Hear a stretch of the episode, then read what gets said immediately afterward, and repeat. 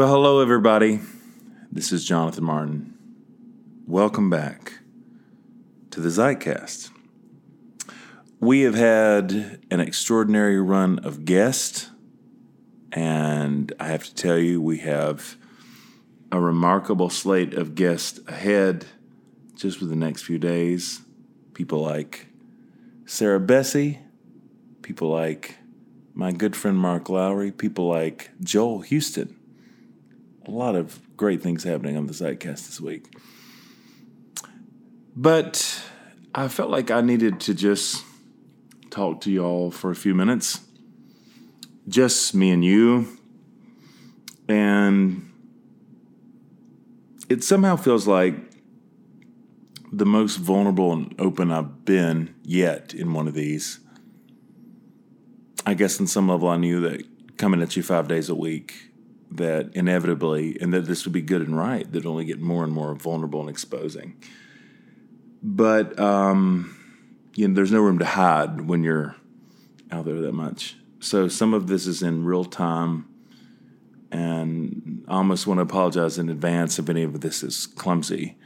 There's a lot that I feel like God is doing in me, that I'm processing, but yet I also so value and believe in how God works while we're in the midst of the process, that it feels important to speak to it now as opposed to waiting to speak to it later when somehow things feel more resolved or something like that. So I'll just jump right in.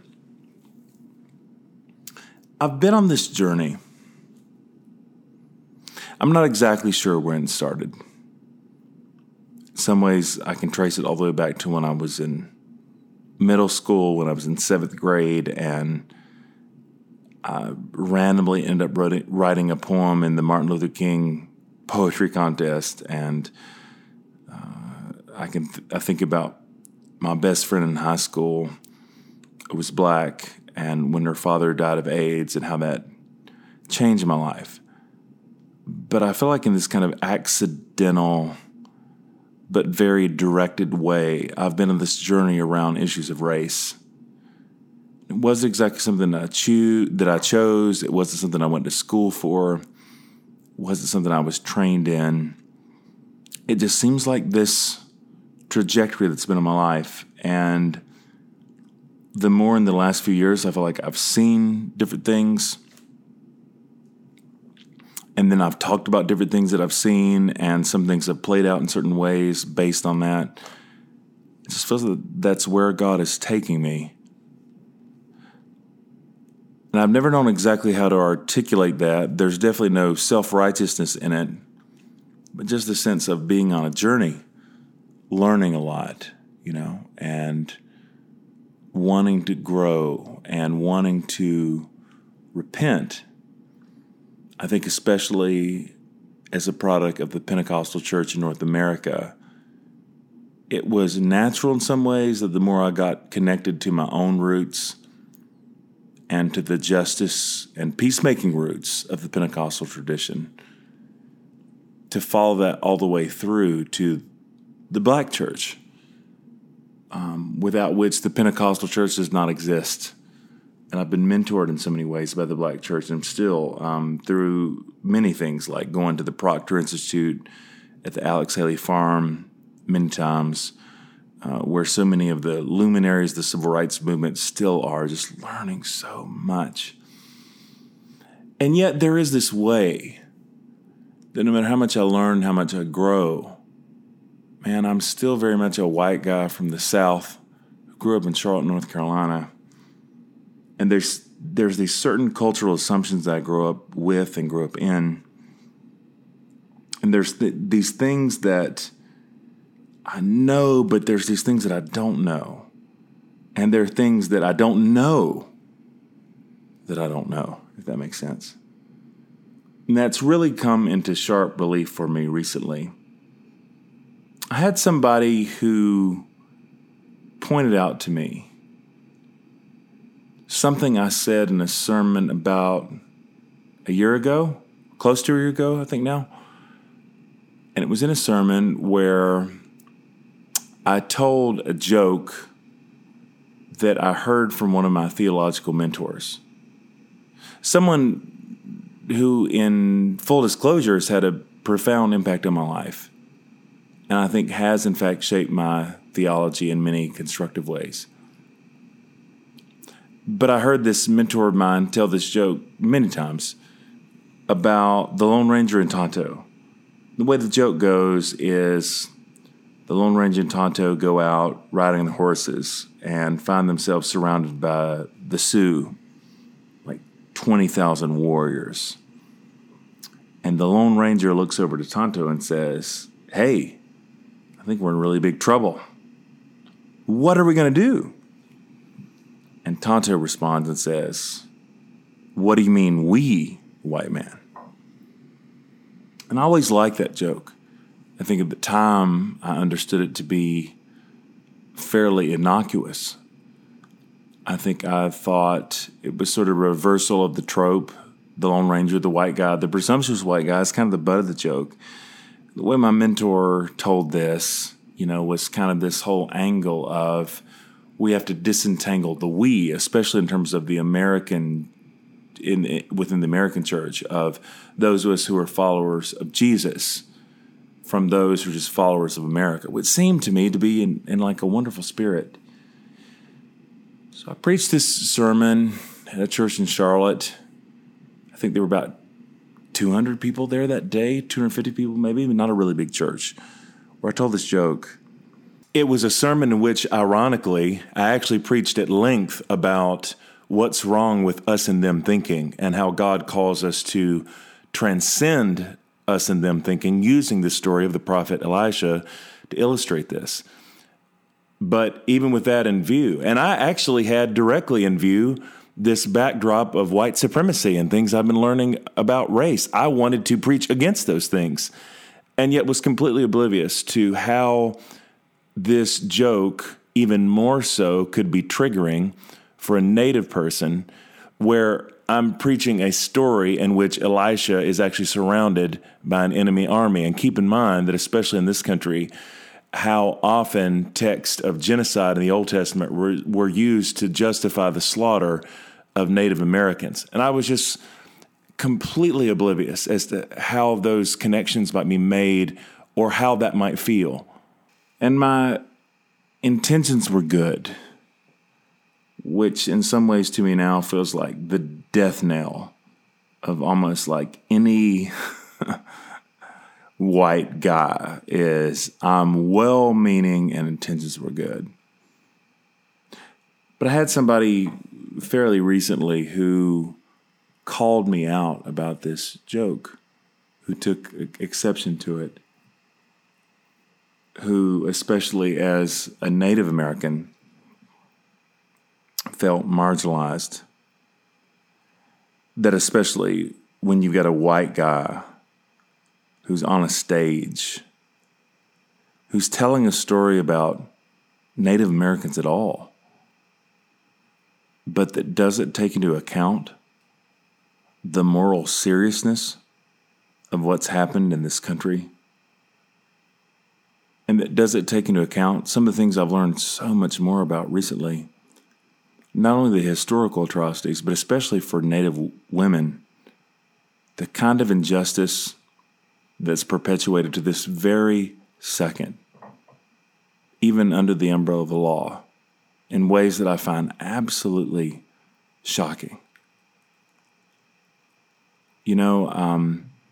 I think because a lot of my journey has been specifically with the Black church and with that kind of direct connection and correlation with the Pentecostal movement, when I first heard this, as much as I aspire to be a person who is, I want to be humble, I want to be quick to apologize, like whatever, I felt like I heard this with defensiveness.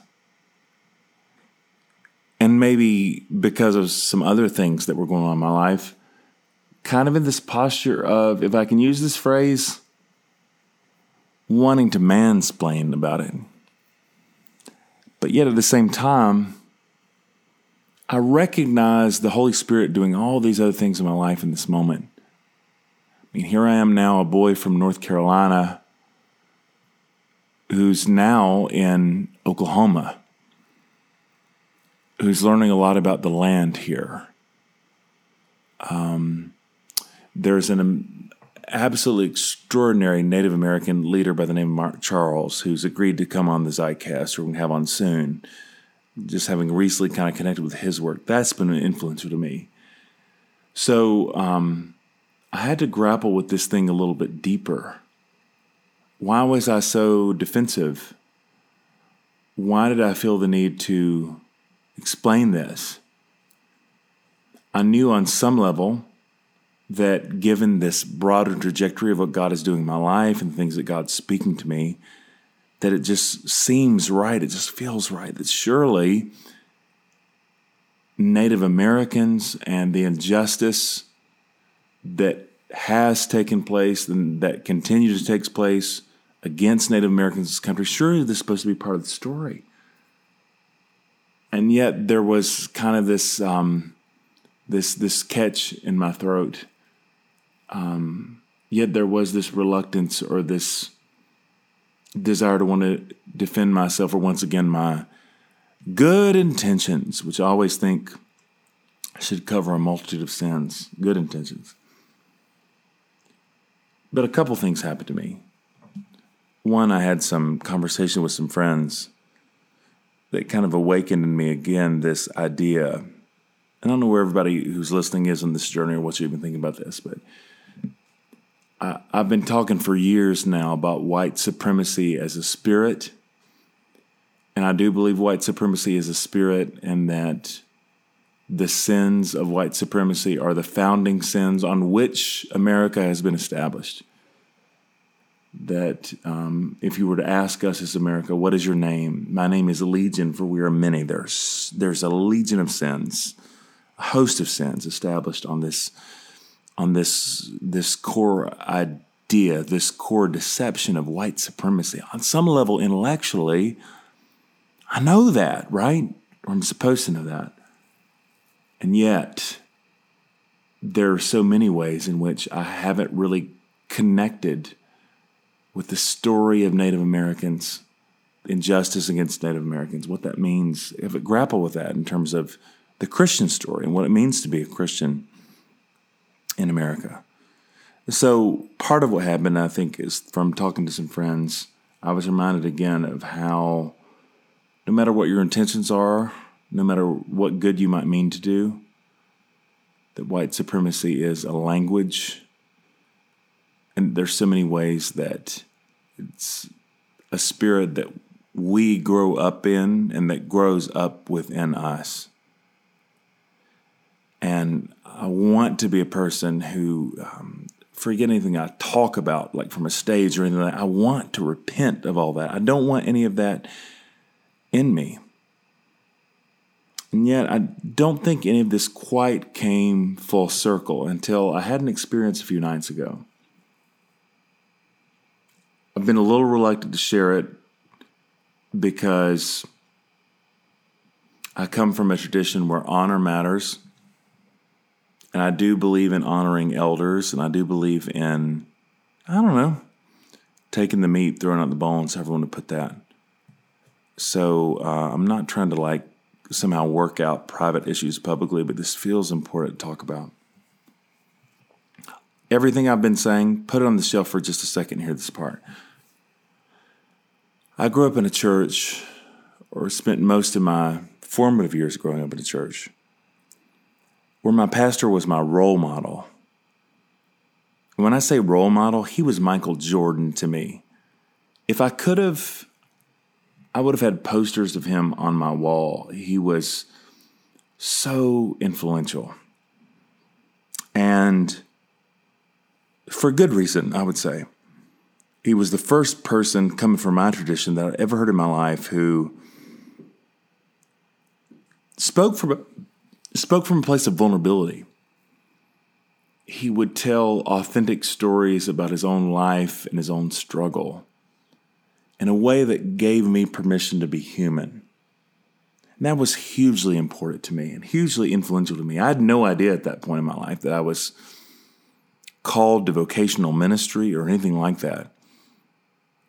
But I knew that the humanity that I heard in those sermons and the vulnerability that I heard in those sermons was powerful. And I knew that on some level I encountered God in that humanity, in that vulnerability. And he was my hero.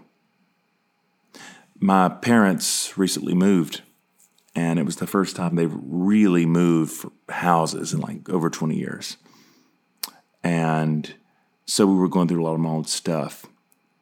I found all these notebooks that I had when I was in high school where in multiple notebooks I had at the front of binders, I talked about my pastor, what he meant to me. And I found old English essays where I talked about his influence on my life.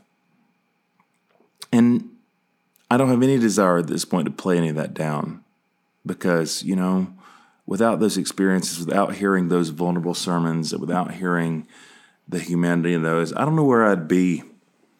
So in a very real way, I'll forever be grateful for that. But I'll also say this. I had the opportunity to go to work for my mentor when I was in my mid-twenties. And at that time, it was a big opportunity. It was a really big church. I was coming from a small, more rural Pentecostal church. It was a very complicated season in my life because, for one, for all the vulnerability that were in those sermons, the sermons felt, well, they felt sort of Jekyll and Hyde to me, you know? It was like this really radical grace message one week, and the next week I felt like, not unlike the Jonathan Edwards, Sinners in the Hands of an Angry God sermons of old, you're being dangled over the very flames of hell. And I didn't know what to do with that, with these messages that felt conflicting and contradictory.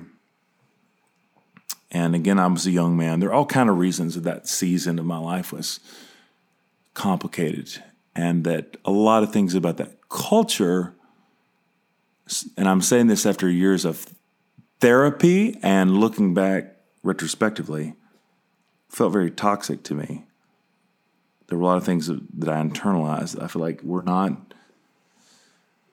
good for me and, and weren't good for um, the person that I was becoming. But I don't want to make it about that. I was grateful for the opportunity, and I learned from it, and I grew from it. And in a lot of ways, I think I thought I, you know, I moved on. And yet, even in the initial years after that, there were a lot of dreams I would have about that church, nightmares even, and about this particular person. I just didn't know what to do with. All these ways that I seemed to have to disentangle some of those mixed messages, and that some of the, maybe I should say it like this, some of those quandaries that were posed to me from the dialectic I got in these sermons pushed me deep into this question of what is God really like? Who is God actually? Where can I put my weight down on? Is this ultimately about grace, or is this about me performing? You know, I think it pushed me into some important questions. But now, if I fast forward a little bit, I lived some life, planted a church of my own. The church grew and did some wonderful things.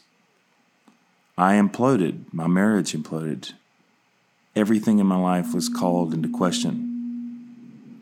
And while I revisit some of the spaces that I came from sometimes and still have people in my life who are important to me or in some of the... Um, while I don't visit those spaces super often, like there's still kind of connections. And so I'm saying all that to say this. I recently, because of some other things going on, ended up going back and listening to some sermons from the church that I come from. And I heard a number of things that bothered me. I heard a number of things that troubled me, um, that I tried to grapple with in responsible ways.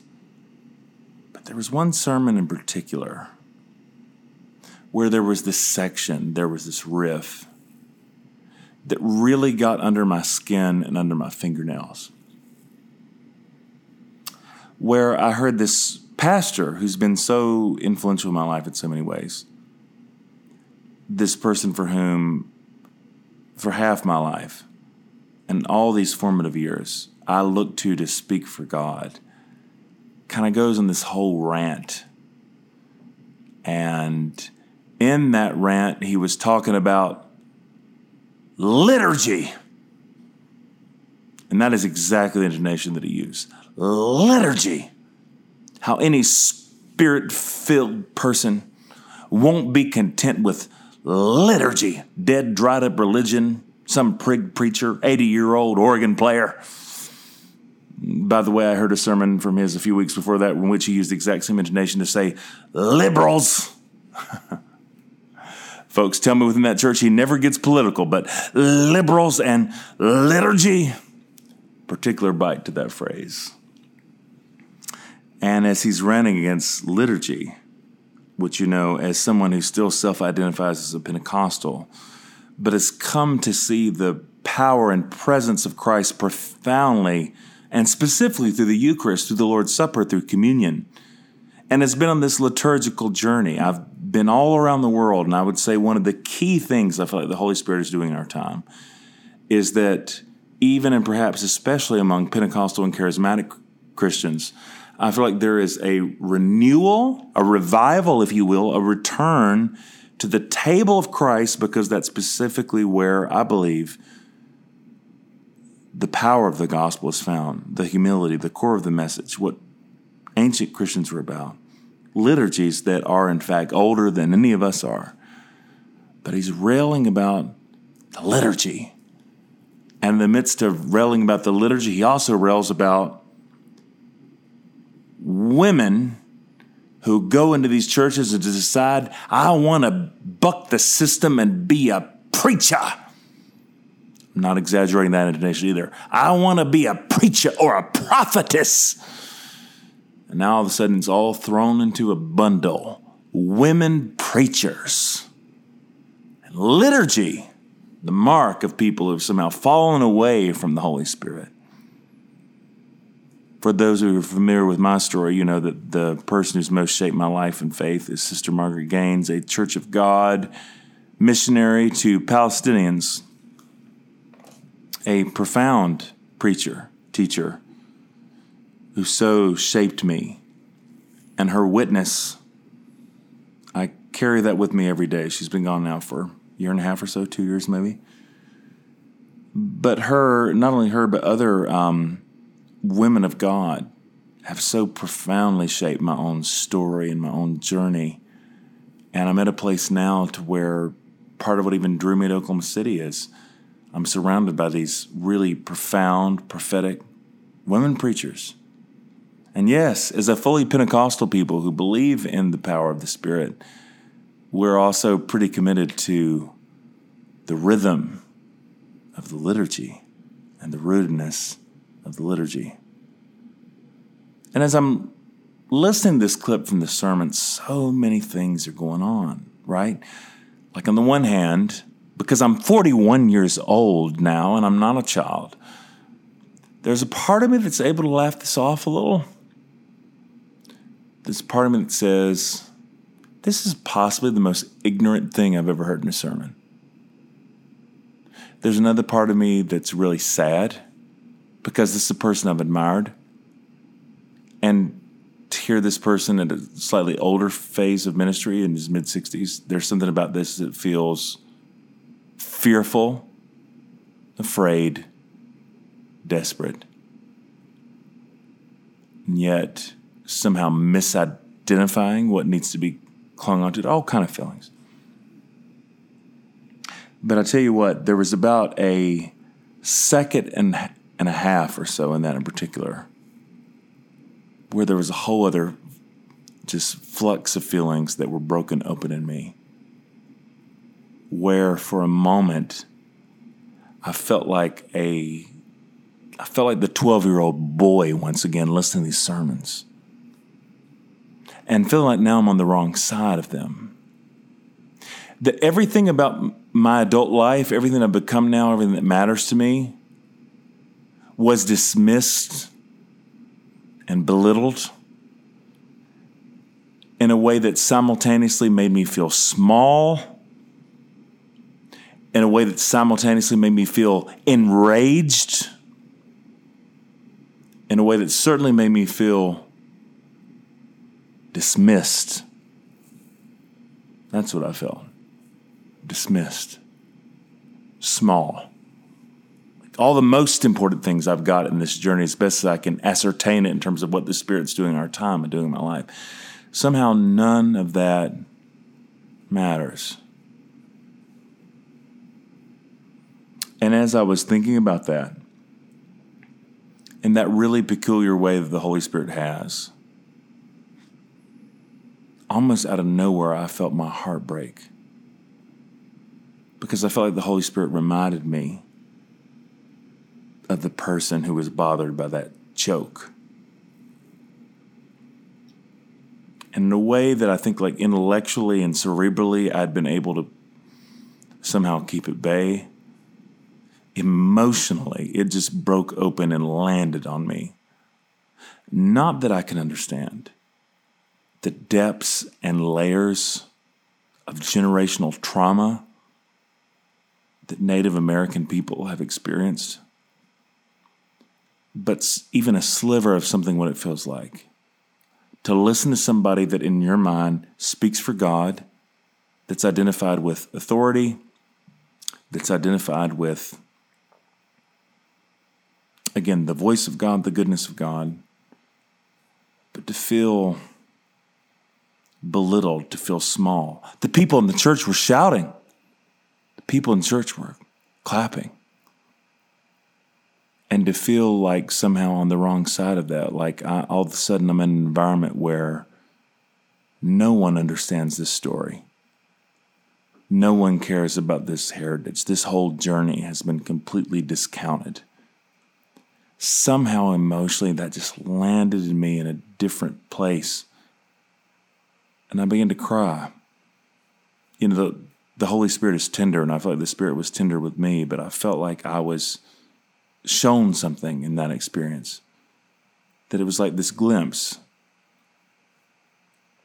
of what this person must have felt, to be listening to a sermon from someone that they identify as being a person who speaks for God, and to feel dismissed, to feel belittled, to feel small. I have a lot of thoughts about that now. Part of what I feel like is happening is that, you know, um, there is a bit of a break in some ways from some of the people and places where I come from. I think that's okay, and I think that's good and right. I don't think that particular person I'm referring to is some kind of a spiritual father to me, and I don't say that with any animosity. I just don't think that's real. And I think there's just an honesty in owning that. I think there's an honesty in owning the fact that at this point in my life, that the fact that I'm no longer preparing people to be ready for Jesus to come and beam them up in a spaceship to take them out of whatever's happening, but rather for a God who wants to renew and restore all things, puts you in a very different story in some ways. I'm all right with all that. But I think the thing I found most heartbreaking is that for as much as my intentions may be good and as much as I want to do the right thing, just how much I feel like I've missed in terms of this unique, particular, powerful native witness. This witness to the land. This witness to how God has been always at work in the land. You know, Paul talks about in Romans eight how the creation itself will be set free from its bondage and decay and will obtain the freedom of the glory of the children of God. How the whole creation is groaning in labor pains until now, and not only the creation, but we ourselves who have the first fruits of the Spirit grown inwardly while we wait for the adoption, the redemption of our bodies. The creation is groaning and sighing. Who knows more about that groaning and sighing than the people of the land and the people who have been displaced from that land? People have been removed. People have been harmed. People who, like Jesus, crucified outside the gates, pushed outside, marginalized. How much did they have to tell us? How much of that witness do we need? The night when I heard that sermon clip, and I feel like God brought that full circle, I, part of what those tears meant for me was I realized just how much yet I still need to repent. To repent of a lot of things. To repent of presumptuousness. To repent of pride. Certainly to repent of white supremacy, which is a culture, a language. It is the air in, that we all breathe. It is the sea in which we all swim. These things that are deep embedded in our bones. You know, um, I maybe I'm wrong here, but I imagine that at least in the kind of state I heard my former pastor in, that many of these objections are, if objections were brought to things he was saying, there'd be a kind of doubling down, you know, for people who are triggered. I just think at this point in my life, I feel like the spirit of the gospel is so antithetical to that. In every way, the spirit of the one who takes on the cross, that humility, that deference, that spirit that calls us to place the needs and the concerns of our brothers and sisters above our own. It's always calling us to a place of deeper repentance. That's the spirit I want to live in. That's the story I want to live into. And in the midst of all that, I just felt myself very exposed, that despite all my good intentions and all the things that I have learned, there's so much I'm not learned. There's so much I'm still getting wrong. So I'm saying all that simply to say this. If I have any Native friends who are listening right now, I'm really sorry that I told that joke. It's not a joke I would tell again. And I feel in my bones, I feel convicted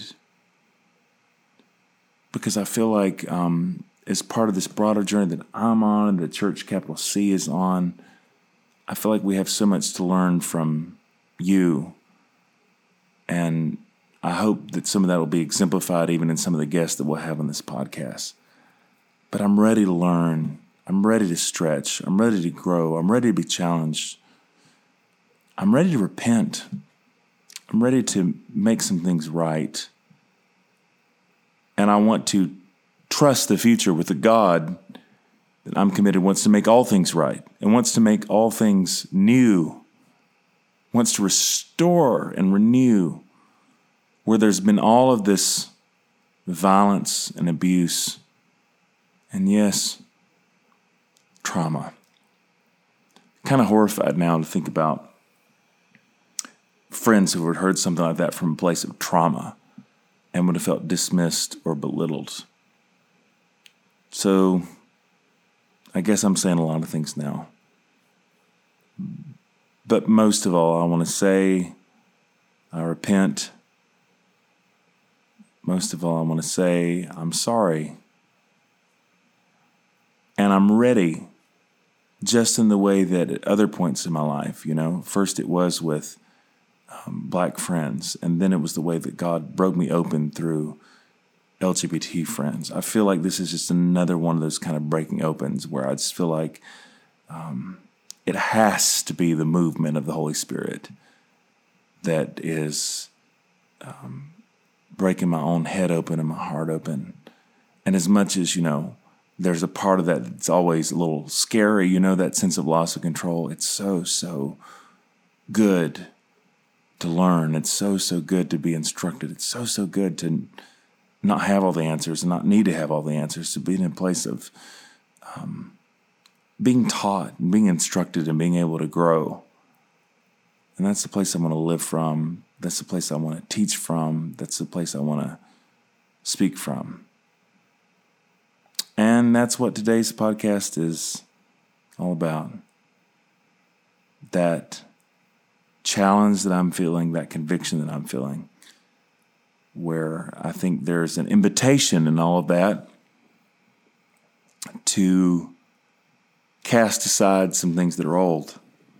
Maybe this is the height of vulnerability, you know, but I'm a I'm a divorced person. I don't talk about that a whole lot, but I'm a divorced person. And even the other day, because I do have a really, that we don't talk all the time, I have a really good relationship with my with my ex-wife, and I felt the need in the midst of all these things that were being stirred up to say, hey, I, you know, I'm really sorry that I brought you into some of these really patriarchal spaces where some of the things were heard. I'm serious about this repentance business. And it's funny in some ways because I feel like, you know, the way that I was taught growing up, when I heard about the cost of discipleship and I heard about repenting and making things right, so much about of that was about some kind of personal naughtiness, you know. I just think at this point, God has such deeper, wider concerns at mine that aren't about naughtiness, but about justice, that are about equity, that are about peacemaking, that are about deep systemic things that are wrong being made right in a way that only the Spirit of God can make right, and that we can only participate in if we're willing to get small and humble and low, if we're willing to repent. And that's the posture that I'm finding myself in right now. So I hope you hear my heart in all this, and uh, hope you will hear the fruits of this repentance and some of the things that we'll talk about and some of the guests that we'll have even in the days to come. Thanks for bearing witness. Uh, thanks for being around. And I guess the last thing I would just say is, well, you know, I've had a number of guests here lately who've led us in prayers. And I didn't quite envision that for this podcast, really, but there's something I think is so lovely about having that in these kind of digital spaces. So if you permit me, maybe I'll just pray for us. God, I thank you for the ways that you continue to shine your grace and your light on us, to reveal to us the things that we did not know before, to make the way plain, to allow your truth to be known. The way that your Spirit does indeed convict us and guide us into all truth. We want to humble ourselves to that Spirit so that we might, uh, and we would pray along with David in the Psalms, that you would search us, try us, and know us if there's any wicked way in us. God, we want not the appearance of righteousness, but we want to be made right with the people around us, with the world around us, with the land itself. So give us the grace of repentance. Show us what it means to live in prophetic hope and in anticipation of the renewal and restoration that is coming. And I pray that for each of us who, because I know many of my friends are like me, fumbling and stumbling along some kind of a journey, would you send us friends? Would you send us mentors who would um, open up our eyes and our ears? Would you send us the stories that we need to hear? And let our hearts be open to be broken by them and to be broken open by them, so that we see in the stories of our friends, so that we see in the stories and even in the, in the blood that's on the ground, that we would see something of the gospel story and of the Jesus story, where this all must go, where me, we must all go, if we want to be part of this work of renewal and restoration that you're bringing to the world in our time. Open up our eyes and our ears that we might see. Forgive us of our sins, both those that are known, those who are conscious, but those also that are unknown and ignorant. Forgive us, cleanse us, and let us live in synchronicity with that Spirit of God, that Spirit of love, that Spirit of truth that continues to hover over the chaos to bring new life where there has been only brokenness, pain, travail, and chaos. Make us ready now for new creation, we ask in the name of the Father, the Son, and the Holy Spirit. Thanks for hanging around for another edition of the ZeitCast. Talk to you soon.